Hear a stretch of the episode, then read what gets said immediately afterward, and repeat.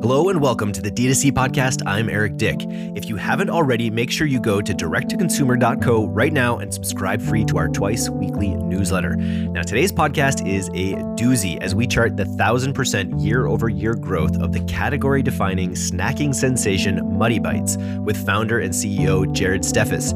For years, ice cream manufacturers have put delicious chocolate at the bottom of their sundae cones. For many people, this quickly became their favorite part. Unfortunately, no one made just that until now. Muddy Bites has stormed onto the scene, starting with a sold out Kickstarter campaign and hasn't slowed down since, growing 1,000% in its first full year of production. This podcast covers the key learning and insights from Jared's incredible growth journey, including the aha moment and the first steps he took to make Muddy Bites real, what it was like hand rolling hundreds of thousands of Muddy Bites in the early days, why a systems and manufacturing investment changed the game and further built Muddy Bites moat, how a partnership with Fuck Jerry and other meme pages has skyrocketed their growth, why Amazon's internal team reached out to Muddy Bites when they went number one in the cookie category in just a few weeks. This podcast is chock full of velvety insights and delicately wrapped in a tiny Belgian waffle cone. I hope you find it as delicious as I did. Now, on with the show.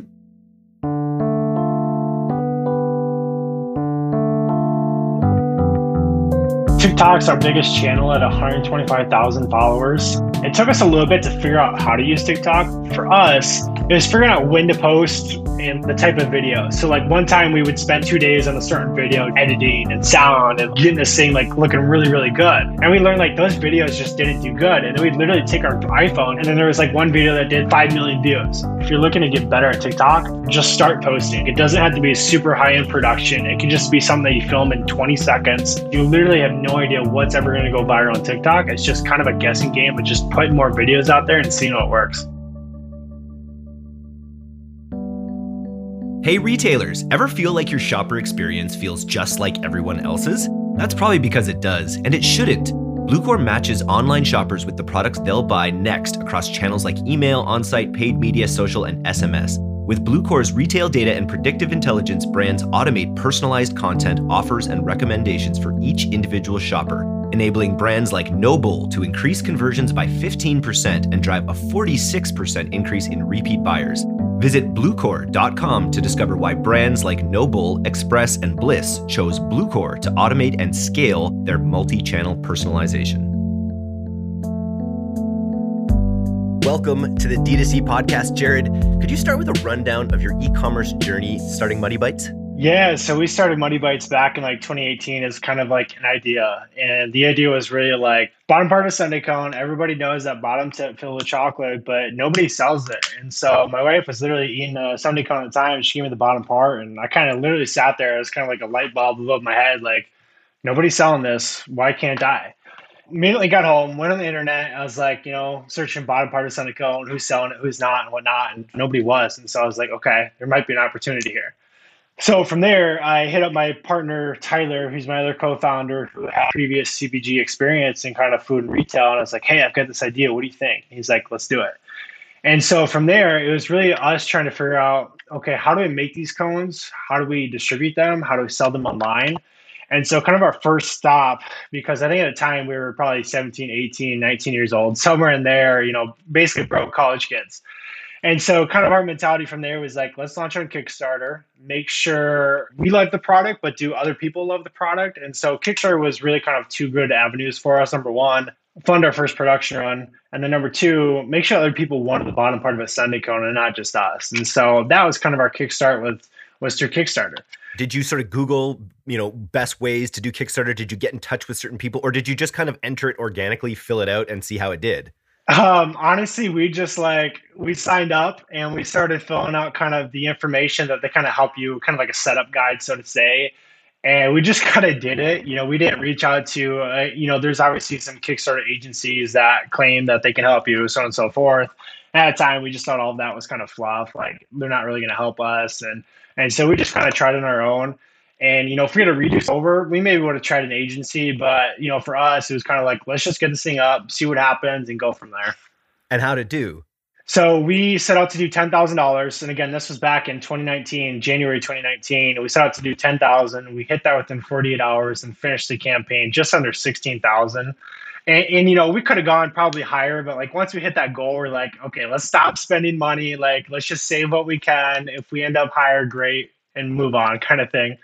Amazing. You'd ha- yeah, if you're going with an agency, they'd want you to put it higher. That's for sure. right, exactly. and like at the time, like that was literally that ten thousand bucks was like our capital. Like that was our that we were going to use to fund the first production run and really get this thing off the ground. So we just didn't want to put more fuel in the fire, even though we probably should have. But you know, live and learn. Tell me about that first production run. Yeah, so you know, obviously we're selling the bottom part of the Sundae cone, and just for reference, like nobody in the entire world can actually make a waffle cone this small. It's actually physically and you know scientifically impossible when you're talking about these big confectionary ovens. So we had to figure out, okay, one, how do we make a cone this small? But two, how do we do this at like a mass scale to where you know labor and production wise makes sense. And so from there, we literally, I think at the end of the summer, we had probably 50 employees in about a 2,000 square foot facility, literally making these things by hand.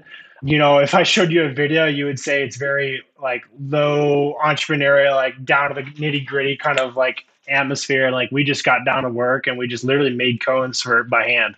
Was it just like actually rolling small, tiny cones, or was it taking large cones and cutting them? It was a little bit of both. Um, I can't get super nitty gritty into it, but like it was very labor intensive. And like Kickstarter days, we had 30 bites per bag, and now we're about 14. Wow. So like it was almost How long double. would a bag take?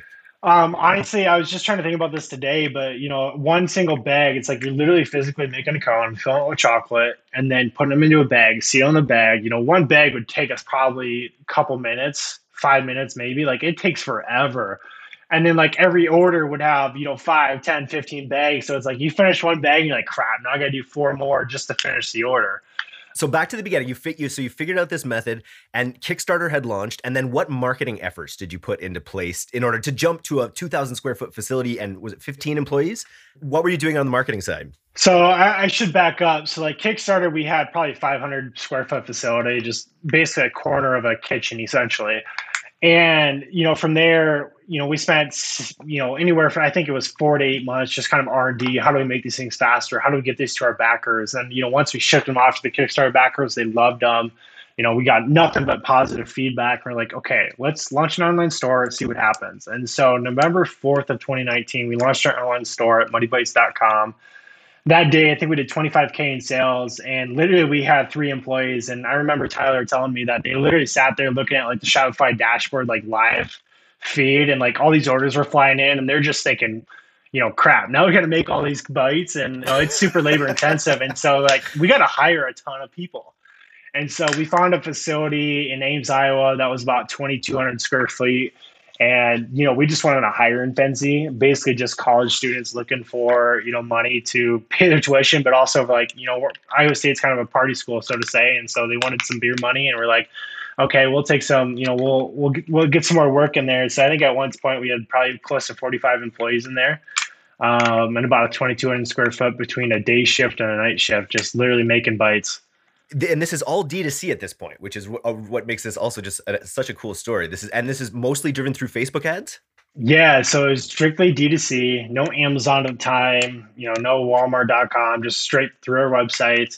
And everything was primarily dominant through Facebook and Instagram ads. And I think we are pretty light at that time. And it was primarily just organic reach. I mean, we would go viral on Facebook at a snap of a finger just because, like, you know, sure the branding and the you know the product's really good, but like the thing that helps us sell is just like the idea of the bottom part of a Sundae cone. Like it kind of just sells itself, and like once you explain what the product is, the light bulb goes off in your head. It's like, oh my god, I want that. And so it really kind of makes us easy for us to sell it, so to say. It sounds like the crack of candy of of uh I can just see it at the movies as like the ultimate movie treat. Exactly. And like at that time we had kind of our old branding. We rebranded back in July of this year here in 2021. We used to have kind of this crappy yellow as I called it and kind of a brown. And now we've got some really nice branding associated to our product that kind of gives that sense of nostalgic feel from like an old ice cream parlor eating like a Sundae cone and stuff like that. So it's we've come a long ways and really super excited. But you know after we launched the online store D2C was doing really good. So we're like let's try retail. And so we launched about 200 retail stores between 7-Eleven and Hy-Vee here in the Midwest that was in February of 2020. And then, of course, March came around where COVID, you know, obviously hit the world in 2020. And we had like, I mean, Tyler and I were probably 19, 20, and we had 45 employees, just a complete madhouse, so to say. And we're like, you know, COVID's here. We've got 40 employees in a 2,200 square foot facility. Like, COVID's here. Like, what do we do? And so, really, for kind of a safety standard, because I mean, March, nobody knew what COVID was. And so, we actually shut down for three months just as kind of like a safety thing. And, you know, our messaging on our site was like, hey, we shut down for COVID. It was a safety thing for our team. If you want to support us, please do. We love your support. We thank you a lot for it. But we're, you know, we don't know when your order is going to ship. And really, for those three months, we still did you know 25 to 35k a month and just organic sales, people willing to support us. And then when we opened back up three months later from March, so in June or so, uh, we opened up with like 10 employees and slowly got back up to the 40 count. And took us a couple months to get caught up in orders, but really from there, we were like, we're caught up. Let's rock and roll. Let's do this again. It's just signal after signal that the audience is ready for this product. Yeah. And then, you know, from there, it was like, how do we scale this further? And we got to the point where you can't really make these things by hand to really get to like the Walmarts of the world, the Targets of the world, and be profitable. And so we developed an internal process to really increase production by over 400% that allowed us to get to that level that we are here today to where we're starting to slowly expand into retail stores. And we launched on amazon about three months ago. So we're really kind of getting to the full gear of what the brand was meant to be from day one. It gives you that moat as well. You have such an amazing idea. The fact that they're so hard to make by conventional means is is your moat. And then by you know building out this process uh, investing in in this side of things you know you're able to really solidify that moat i imagine Absolutely. I mean, we, you know, we obviously invested in some of our own internal manufacturing side of things, but it's also like, you know, we are essentially creating a new category. Um, one of the biggest questions we get from retailers is like, what category do you want to be in the store? Do you want to be in the cookies, the crackers, the cookies? Like, where should you be? And we constantly keep asking ourselves, and honestly, every retailer we talk to is different. So, like, we're essentially creating a new product here, we're creating a new category, which is obviously good and bad. There's a lot of challenges within it, but I mean, it's been a fun, wild journey, that's for sure. So when you launched, and already we're just having probably high ROAS success in those great ROAS pre iOS 14 days, even with the packaging, which you didn't think was optimal at the time. What kind of ads were working in the early days versus I want to get into what kind of ads are working now? Like in the beginning, was it just more strict sort of product shots and sort of, you know, simple classic e commerce stuff? Yes. I mean, early days, it was like here's our bag, here's the bites, go to our website. Like it was very cut and dry for us. And what we learned really from day one is, you know, if you say muddy bites, you're like, you know, what is that? You know, it doesn't really tell you what the product is. And so that was part of our thing with like our rebrand is like, how do we make it kind of tie back to the actual product? And so, like with our ads, it was like, okay, so if we got somebody's attention span for three seconds, we got to let them know exactly what it is. And so, a lot of times it'd be overlay text that says bottom part of a sundae cone, picture the cone, and then our bags would be like sitting in the car, shop now. So like anything that we could do to quickly let them know what the product was, whether it was a really quick video or overlay text, it worked really, really well for us early. And then obviously we send them to the page. The first thing that they saw, especially if you go to our site now, the first thing you see is the cone and it says bite-sized waffle cones filled with chocolate. So as soon as we could tell them exactly what it is, like the easier and more, you know, better driven those ads were for us. I was curious, is it more of a male audience or a female audience? So funny you say that. When we launched the brand, we thought we would be like dominantly male, like just a guy snack kind of thing. And then, you know, after time went on, you know, we look at GA stats and Shopify stats and so on and so forth. We're primarily women. And so one of the things that we're trying to find now is like, why are women buying it? Are they buying it for themselves? Are they buying it for their kids? Are they buying it for their spouses? Like, what are they doing for that product? And that's some of the stuff that we've really dived deep into in the last really kind of two to three months, to be honest, is learning more about our audience and how we can target them better. That's super interesting. Let's talk about when you re- so you hit the ability to grow with your you know you were already growing with ads at ease. You you improved your scaling ability with your manufacturing process. Uh, let's talk about how uh, the impact of Fuck Jerry. Yeah, so we raised a little bit of money back in March of 2020 here. And part of that raise was helping us build kind of like an advisory, I don't want to say board because we don't have a board, but just an advisory piece of our raise. And so part of that was bringing on the Fuck Jerry media team with Ben and Elliot and Guy. And so part of those guys, it was like sure we can use some of their assets to fuck Jerry and their audience and stuff like that, but they also own what you mean the board game, which brought in some of that retail experience that we kind of wanted to. Granted, it's totally different categories, but they know the right people to get us there. But you know, going back to the fuck Jerry, it's like FJ audience on Instagram, and honestly, I don't know the exact number off the top of my head right now, but I think it's 16 million plus. And so we kind of saw that as like brand awareness for us in one degree. We can get them to our website, tell them what it is, we can help them convert. And so we brought them on in March. We started planning like ways that we could start utilizing their audiences and, and, and stuff like that. And and I think we did a post in July, and that post in July did phenomenally well. It had almost a million likes on their post on their page. And what's nice about meme pages is once one big meme page posts it, the secondary meme pages with like a million, five million followers pick it up just free organically.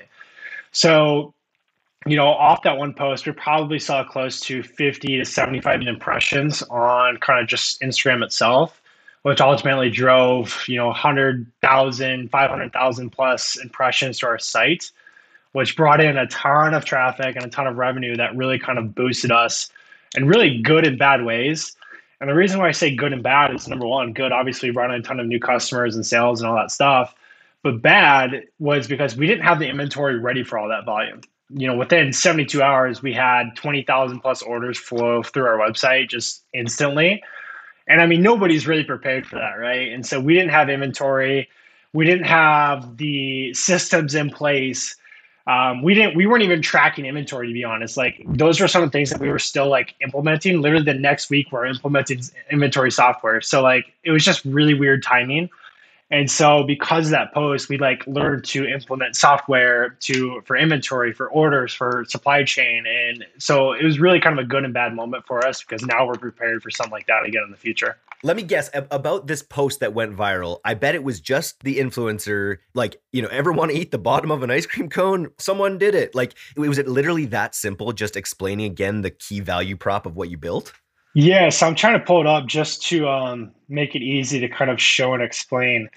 But literally, like the thing that we've learned with kind of meme pages and influencer marketing is like the more organic looking the post does for us or like looks on the feed, like the better it does for us. The more we make it more of like a sponsory addy type thing, the worse it does.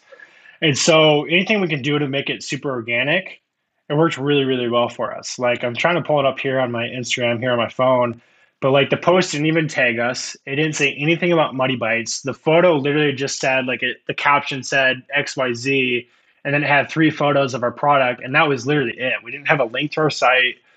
So essentially people are either A, going to Instagram searching for us based on the photo from the logo, or they're Googling us and finding our site, which was like super organically played. And at this point, I, you're still heavily D2C or up until the last little while, heavily D2C. Can you describe your sort of at this point your your mix between D2C, Amazon, and retail? Yeah, so we launched Amazon literally a week before FJ posted.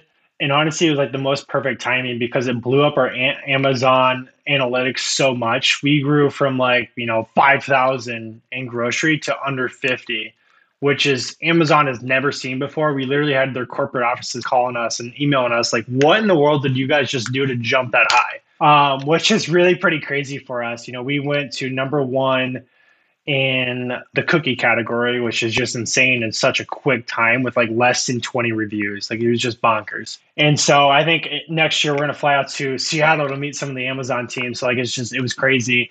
And then, you know, like right now, today, you know, right now we're film, you know, we're filming this recording here in December of 2021.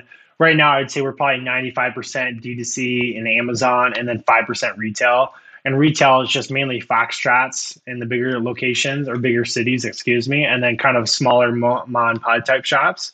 However, next year in 2022, we've got some really big contracts that I can't share yet that I wish I could, but we'll be probably like 70% retail, 30% D2C and Amazon. And that's with us not slowing down any of our D2C and Amazon efforts. It's just we're expanding that hard in the retail side of things to where you know, now we're in maybe 300 to 400 doors. Next year, we're hoping to be in about 15 to 20,000 doors. So we're going to have a really, really big jump here. Can you just talk a little bit about the way you see your growth trajectory at a very high level, like where you're aiming to be in the next three years?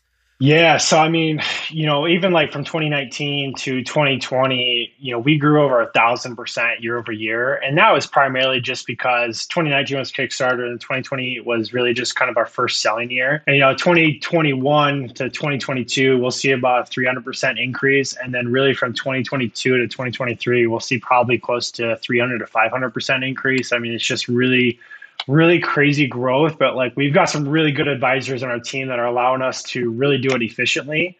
And, you know, obviously doing it in the smart way to where we're not burning cash, we're doing it profitably the best that we can. And so we've got a really good team built in place between our advisors and obviously our own internal team as well. Amazing. And so this is all from that first round that sort of like launched things. That's been your sort of investment backing? Have you taken other money? Have you like? I, yeah, I, no, we've uh we've taken a little bit of money. Um, I won't say the exact amount, but you could find it.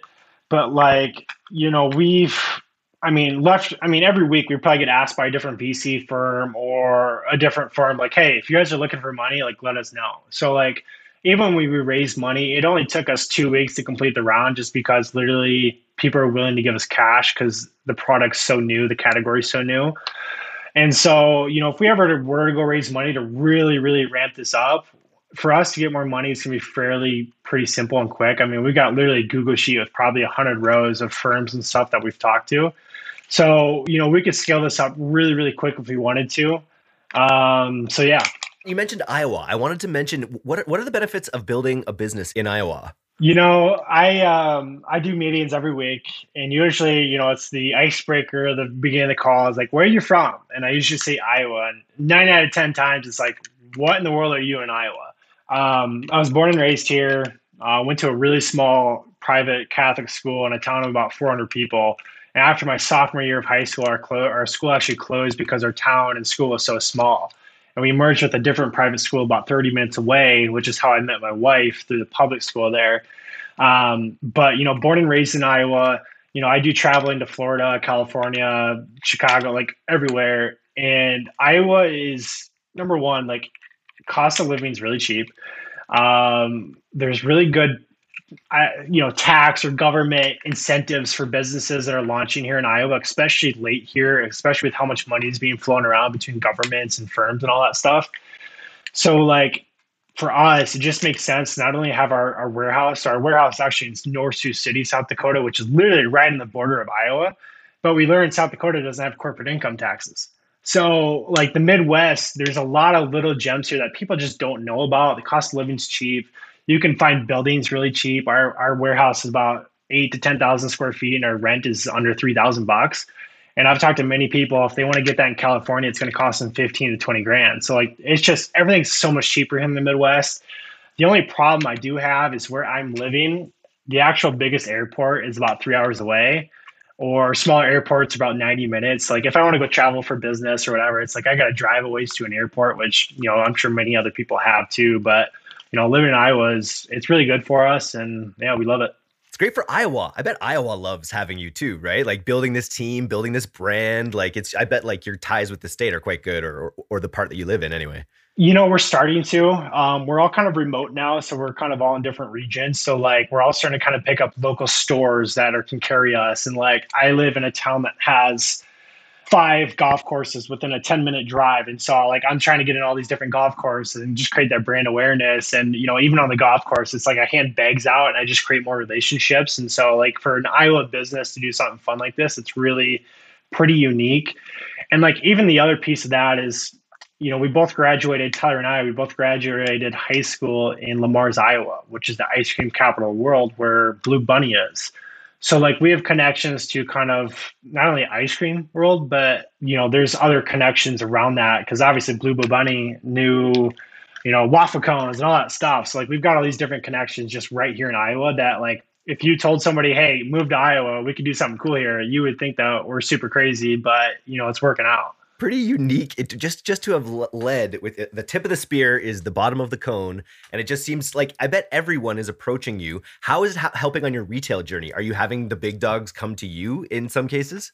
Yeah so you know the biggest part of cpg is like how do you get this thing in stores And what's really nice about us so far is because we are kind of creating a new category and such a unique product, is we're having retailers reach out to us. Like we had Target category buyers literally fill out our contact form on our website. Same with Walmart, same with Costco. Like we literally have these big dogs coming to us, which is just pretty unheard of, especially to get category buyers. Because otherwise you got to go through brokers and all these different email chains. It just it turns into a complete logistical nightmare. And so, you know, obviously, if we can have these guys reach out to us, we can eliminate brokers, we can eliminate distribution centers, we can work directly with these retailers to where we get more money, they get a better margin, and it's just kind of a win win situation, which in turn allows us to expand into more retail stores a lot quicker than, you know, going through all these different brokers and all that stuff. Okay, let's go back to your D2C ad mix a little bit. So, uh, obviously, uh, your influencer posts from these huge accounts, organic, have become a big part of your mix. Talk about your paid advertising uh, sort of today, what it looks like. Yeah, so obviously here in 2021, um, you know, the whole privacy changes between Apple and Facebook and all that stuff has really rolled out to where, you know, some D2C operators are like, you know, where do I put my money? And so we were kind of that same boat. You know, we were really, really primarily dominant Facebook and Instagram ads to start the year, like basically 100% of our budget.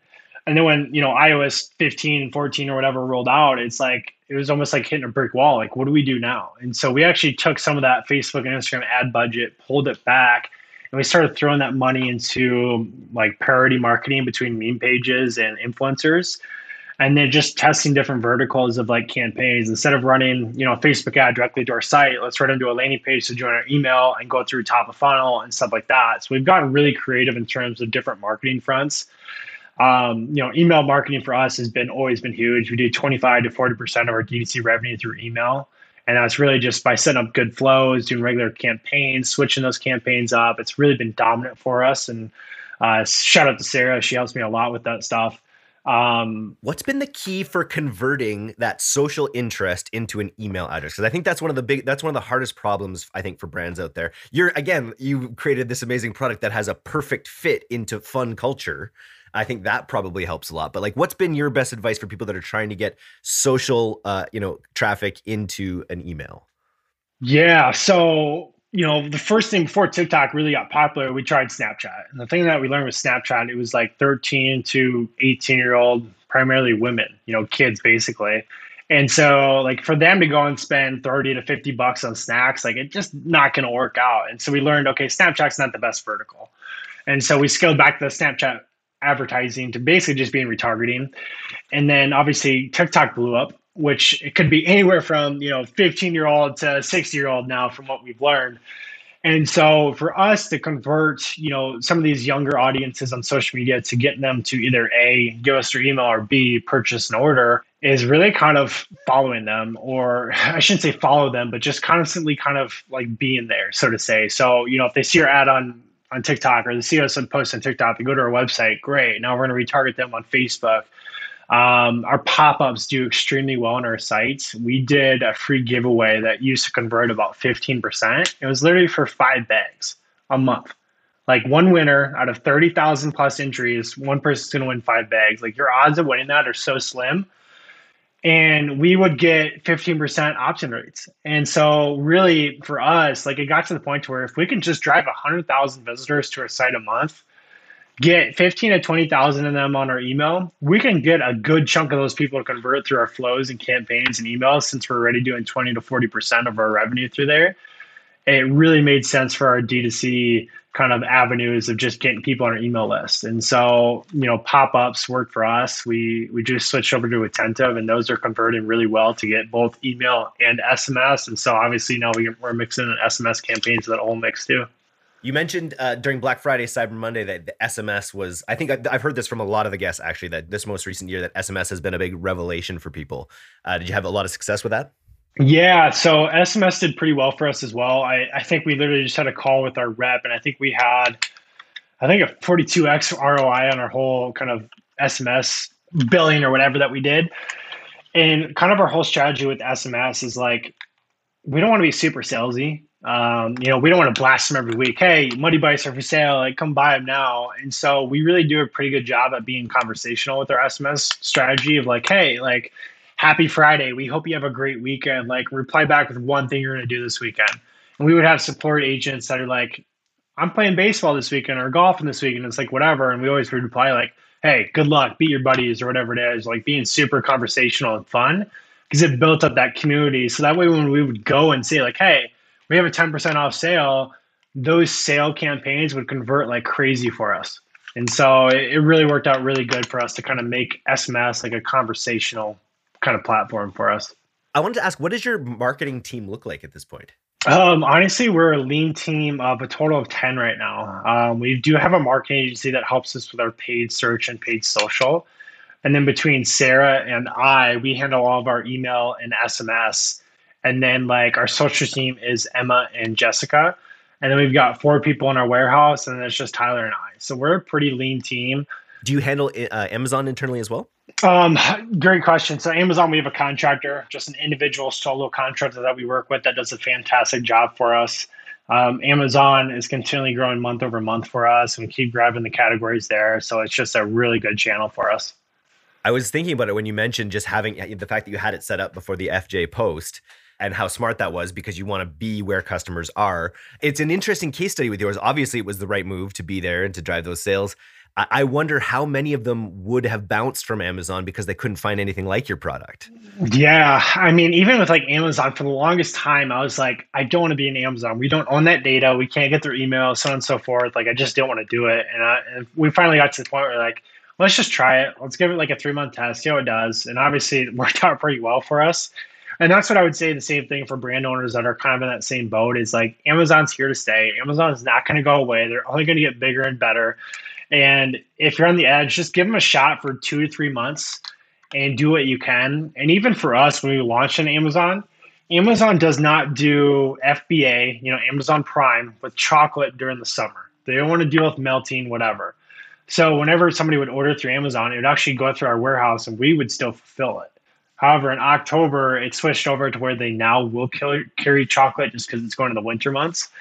And so now we are FBA, so to say, and obviously nobody can really beat Amazon FBA anyway. So it's like win-win situation.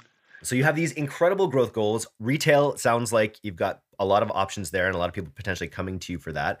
What's your vision for like the future of the marketing that's going to get you to, to these lofty heights? Um, first is different flavors, right? So we ran milk chocolate for two years just as a solo product. We never really had issues, and we started getting like product fatigue to where okay, we need to launch a new flavor, give people something new to try. So we launched dark chocolate. That drop went really, really well.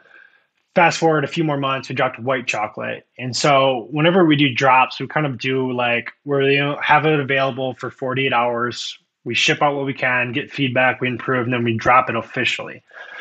So, like for us to kind of scale these numbers, get into more stores, number one is expanding the flavor, you know, bracket or expansion, you know, cookies and cream, peanut butter, so on and so forth. And like the other piece of that step two is like different compounds. So putting like sea salt on on chocolate and stuff like that. And then like step three, the different verticals, trying different cone flavors. So instead of like a vanilla waffle cone type cone, try a chocolate waffle cone, try a strawberry chocolate cone, to where we can do some really fun like Valentine's Day pink cone or red cone with like pink frosting, you know, whatever. Like we can get super creative with that because we own that manufacturing piece side of things to where we can get really fun, really creative. And then like the whole other piece of that is different bag sizes. Like right now we would call it our original we'll eventually come out with like a smaller convenience, like a 7 Eleven type bag, and then, you know, eventually like a Costco family type bag. So, I mean, there's a lot of different things we can do just on flavors alone. But then obviously we've got the different bag sizes, mainly for retail side of things. You know, online we won't really have different sizes, but yeah. Nice. Okay, so that's on the product side. Now, what about on the growth marketing? What what are you what are you sort of planning on that side? What's really fueling that growth on the marketing side? Um, really testing different. Obviously, you know, Facebook and Instagram ads are going to be here for a while. You know, testing different verticals there. But on the other side of that is testing different things on like the TikTok, especially right now. Um, and along with that, influencers. You know, we we would send out product influencers on a very very small level, and they would always do really really good. So like now for us, what we're testing over the next really quarter is like, okay, if we sent out, you know, a 500 packages to influencers, what does that look like on an ROI basis for us if we sent out 500 boxes and if they shared on their stories or posts, so on and so forth? But the other side of that is, you know, FJ being kind of like a meme party page is like, okay, we've got FJ on our side, right? We didn't have to pay for that. And if we did, it would have costed us, you know, a lot of money. But what if we could do that on a smaller scale and go after pages that have a million to five million followers, pay them a thousand bucks or whatever it is, and see if we can replicate what we do with FJ on a smaller scale and get a really good ROI on that. So that's some of the verticals that we're testing. Like I think even next week we're trying some different stuff on pages. And so that's where some of that Facebook ad budget is going to some of these different kind of meme kind of advertising sort of say. And and that's what we used to do in my old ecom brand as well, is just testing kind of these meme or party pages as I call them. Have you have you thought of acquiring any this? I, I this is something I, I it is to be a distribution channel in your business to own the audience in terms of content in different ways. So that opportunity, you know, with these small pages, I, you know, I feel like there is this opportunity to go to them and say like, hey, I'll buy fifty one, you know, fifty percent of your business or fifty one percent of this, and and then sort of partner with them. Has that entered your your frame of mind? It actually has. Literally about three weeks ago, um, I brought it up to my social team of like, hey, like instead of paying these guys thousand, two thousand bucks, like what if we just went out and bought ten pages, and obviously, like you know, we got to post regular content and we got to mix in our content like organically every so often, so it doesn't get like repetitive. And like, there's a lot of moving pieces with that. Like, you know, if we own five, ten different pages, and it's like, okay, we almost need a social team just for those pages and not really associated to Muddy Bites. Like we just need a team to manage those, either it's content, comments, so on and so forth. And then it's like, you know, if we own 10 pages, we can't post once a week because then it just gets super repetitive and the audience just knows what you're doing. We would have to drip our content, you know, once a quarter or whatever it is. And so like then it's like, okay, does it make sense to spend, you know, 20 grand on a page, you know, and, and like so it's just there's a lot of moving pieces behind that, but we've definitely thought about it, and I think we're to dive really deep in that here in Q1 of like what does it look like if we went and got some pages and like the timelines and stuff like that. And what's really nice about that is we've got the FJ team literally text away of like, hey, we've got this idea. What do you think about it? Because they've been doing that for years. And so, you know, we can go to them and say, hey, we've got an idea. What do you guys think? And they can say, go do it, or they can shut us down right away and we'll know really good validation of why. One of the questions we ask all the guests is uh, if we were to give you a $50,000 grant to go towards the growth of your business, where would you put it and why? Yeah, and I think it goes right off our last conversation of like investing in these meme and party counts. I think, you know, if we had 50K right now, I'd go buy a few pages, whether it was two really good pages or six semi good pages, and like use some of that money to not only go towards those pages, but like build like either like a VA team or some team to help manage those accounts and start mixing in our content to see how that can do for us in long term. Because it's like Facebook and Instagram ad costs are only going to climb as we go here. And so we've got to figure out ways that we can kind of distribute that, not only, you know, advertising dollars, but how can we get more traffic to our site? How can we get more sales? And I think looking at some of those meme and party pages and influencers and stuff is a good route for us, especially with how like easy the product is. Like if we can tell people what it is, it sells itself. And it's also it's such a delightful product. You know, if that's your job to be done, in you know, if you think about it, is to delight people. You could be a meme page. You could have a meme page called Muddy Bites Memes or something that you know what I mean? Like because delight is what you're what you're selling in a lot of ways. There's a lot of memes that delight people as well. So you could just brand it under yourself. Yeah, and I mean, even on the whole meme thing, it's like a year ago, if you would have told me that we should post memes on our pages, I would have thought you were crazy. Like, I don't think it's going to work. And then our social team was like, let's just try it, see what happens. And they did it, and it started kicking butt. And so, like, all of our meme posts now get like 800 to like 2,000 likes, and every other post is like 200 to 400. So, like, it's just this huge jump every time we post a meme account. And so for us, it's like it's a whole new kind of category and, or not category, but like new approach that we can kind of go after. Budweiser has a chief meme officer, right? Like this, this That's is a, right. This is a real thing. Do you run them as paid? Do you run your memes on your paid side of things as well? So that's the other thing that we're going to be testing here in 2022 as well. You know, FJ posted really, really good, and we ran that as an ad, and it had really good numbers. And like some of the comments would be like, "Oh my god, I saw this on Instagram. Now I see it on Facebook." Like you're following me, so to say. So like there'd be some kind of like fun, kind of like nerdy comments like that, but it's like it converts well. It does pretty well for us. So like if we've got a good meme that works on our page, you know, testing our page first, great. Testing on a different meme account, great. And then we can throw it on Facebook and help that, you know, bring our CPAs and all that stuff down. So it works pretty good. I want to just talk a little bit more about the brand because there's, I think the rebrand is, uh, you know, after looking at your new brand uh, from your old brand, it does seem like this incredible evolution. You brought up the notion of, of having your little Coney character on the bottom, uh, and I wanted to ask, like, what, how else do you use this? Uh, what's what's the name of this Coney character, and uh, how do you use him? Buddy the Bite, Buddy the Bite. Um, you know, our, our when we first launched the brand, we had kind of this. I call it a crappy yellow, kind of just milk chocolate, and then uh, like a weird yellow. And it was just kind of a super weird brand. It was some weird font that was like super hard to read in a retail shop. And we're like, you know, if we really want to get to this to where we want to be, we need to rebrand. If you guys go to our Instagram page, you know, at Muddy Bites, and scroll way down a ways, you'll see the old branding. You'll be like, wow, it's day and night. And so part of this whole rebrand was one, a clean logo. Number two, a good secondary kind of like nostalgic ice cream parlor type font and then number three, some like fun colors. So we got like a brand blue that's kind of, you know, brings you back to some of those ice cream parlor type vibes. We got some bright colors that kind of bring that vibe as well. But then part of that branding was introducing Buddy the Bite, which is kind of a waffle cone character. And just for like, if you're listening to get a picture, it's literally a waffle cone with legs and arms on it and a smiley face. And so it gives us kind of like this fun kind of personality character to the brand. And we call him Buddy the Bite. And so we introduce him through emails, we introduce him through memes. And so we're really kind of bringing them into the picture as like a brand as a self.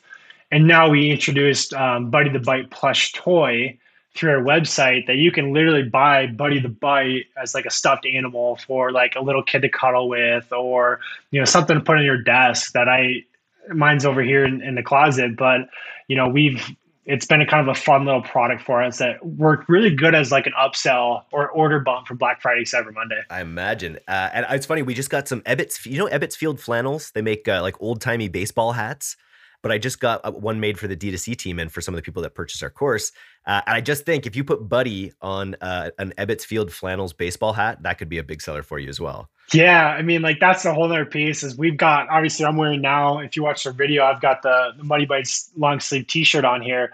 But like merch is kind of one other thing that we're gonna kind of look at doing, like a merch drop that has like Buddy the Bite hoodie and hat and stuff like that, and see how that converts. Like we're not trying to be a clothing brand, but if we could do like a fun drop here and there, I think it could. Number one, AOV boost a little bit, new customers, and just kind of a fun thing that we could do from time to time just new connections with the customer, really, right? And I think the you're, you're, yeah. doing it as drops is obviously the way to do it as well. Make it a limited edition thing, uh, drive the hype cycle around it. Like it's got legs. Yeah, absolutely. Like drops do really good for flavors, and you know, Last Crumb is a great example of doing amazing drops. So it's like just finding ways that we can do kind of some fun flavor or merch drops, and you know, give it to the audience and build up some more of that community stuff finally, just a, a, little bit about TikTok. So I know you mentioned TikTok, you worked with influencers on TikToks, but you also have a really strong presence yourself on TikTok. What has it taken to get to where you're at on TikTok? Yeah, um, TikTok's our biggest channel at 125,000 followers. Um, and primarily, like early on, like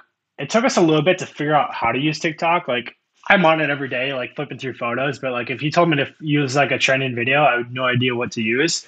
And so, like, I credit that to um, Jessica and Emma a ton because they've built that up really, really well for us. But like for us, was figuring out when to post, how to post, and like the type of video. So like one time we would spend like two days on a certain video just from like editing and sound and like getting this thing like looking really, really good. And we learned like those videos just didn't do good. And then we'd literally take our, our iPhone, 15 million views. And so we got into this mentality of like, you know, let's just start posting every single day for a week, see how that does. And then like some of our advisors and stuff that we work with too, you know, they've got brands and they work with stuff too. And we got to the point where we did like one day we posted three times. And two of those videos did, you know, okay. And then there was like one video that did like 5 million views. And it's just like, it's so crazy how the TikTok algorithm just randomly spits out a video and it does really, really well. And so, like, not only for us, but like anybody that's listening, like if you're looking to get better at TikTok, just start posting. Like it doesn't have to be super high end production. It can just literally be something that you film in 20 seconds, throw it out there because you literally have no idea what's ever going to go viral on TikTok. It's just kind of a guessing game of just putting more videos out there and seeing what works. Yeah, I we were talking about this previously, but Lumberland is this uh, brand that I follow. They literally just make old timey baseball bats that have been converted into beer mugs but they just literally go up to uh, to staff members in their office and ask questions and just engage and just sort of have like make the people in the company who have agreed to do this, I guess, part of of that brand. And I and I, as if you have the right product, which again you do, something delightful, uh, that's an option as well. Yeah, and like you know, there's a lot of things you could do in TikTok. You know, there's a lot of behind the scenes stuff that you could do. And like for us, and our manufacturing side of things, you know, we don't want to share that. But like in all of our teams remote, so like we can't do any like fun office type stuff. But like there's so many businesses that are showing some great behind the scenes of like building the website and like doing stuff like that. That really kind of like lets the audience really get like a step inside of the brand that really kind of gets them to connect deeper with you, which is ultimately what you want you know, the deeper a customer can get with the brand, it's like easier sell for the the brand to the customer across any channel. Yeah, exactly. It's like it brings down your acquisition costs. Like it's just a win win win. Oh, on LinkedIn, and they they got they got a cease and desist from Reese's peanut butter cups because they launched a peanut butter product and had their orange was too close to their orange, and they made a mini document. They made like a, a pretty slickly produced documentary about getting sued by Reese's, which I thought it's a really you know I watched it and then I bought some I bought some midday squares to support them. You know. Yeah, it's like even with like Cuts clothing. Um, you know, I got a couple of those shirts. I and so like they have like a whole series that's like behind the brand of like building it and like stuff like that. So i think like those kind of documentaries of like building a brand not only good for like the founders to like get their name out there so to say for like brand recognition but also obviously for the brand to like for consumers to like get to know like the people and the faces behind the brand of what they're buying. So it helps a lot. And it's and it's the distinct advantage of, of D2C in, in the space of, of bigger companies and it, it really yeah strikes at the core of what of what D2C is. And uh, good on you for doing it. Yeah, and even with like the big corporations, like during Black Friday, Cyber Monday, we did a small business Saturday email, and that was our best email we've done all year. So like anything you could do, and obviously, you know, don't. I mean, we are still technically a small business, but you know, as you, you know, like a Gymshark, they're not a small business, you know. So it's like use that with a grain of salt, so to say. But like, you know, we've learned like text-based emails do so so well. But anything you can do to like really connect deeper to a customer one way or another is just huge. What are what are your ultimate goals with, with the company? Do you uh, like do you want to become like the number one cookie product in the world? Like what's what's your what's your your top level goal? Yeah, um, you know, I'd be lying if I was saying I want to make Muddy Bites for the next 50 years and make it a family business. Um, you know, obviously, want to dominate the U.S., expand into international, and we don't want to do things too fast, too quickly. But you know, long term, our goal is to you know build this to as big as we can. Um, you know, make a really good product to give to customers, build a really good culture and team behind it, and then eventually, you know, exit at some point, and then you know move on to the next thing and see what we can do from there. I love it. I'm just trying to think of that other like covetous food thing that you really want. There was always a peanut on the top of a peanut butter my mom would get. My brother and I would fight over it. So maybe I'll just release a, a bunch of peanuts. That's it, it's it's only that one nut. Right. Exactly. don't don't steal the idea, Jarod. Uh, but if people want to get in touch with you, uh, what do you recommend? I'll, obviously, they can go to muddybites.com, and I, have just found out that these are available in Canada through through this one retail connection. Uh, so I'm going to secure the bag for my daughter's secure the stocking. bag. I'm going to secure the bag for sure. Um, but uh, if people want to get in touch with you, follow your journey. How do you recommend they do that? Um, honestly, I'm the most active on on Twitter. Um, it's just at Jarod Steffes, and Jarod is spelled J A R O D, which you don't see very too often. And so, you know, I post on there. You know, I try to once a day at least, but easier said than done. But that's where I'm most active. I try sharing behind the scenes and stuff like that. So, hit me up anytime. Thanks so much for listening to today's episode. If you're not a subscriber to our newsletter, you can do that right now at direct2consumer, all one word, co. I'm Eric Dyck, and this has been the D2C podcast. We'll see you next time.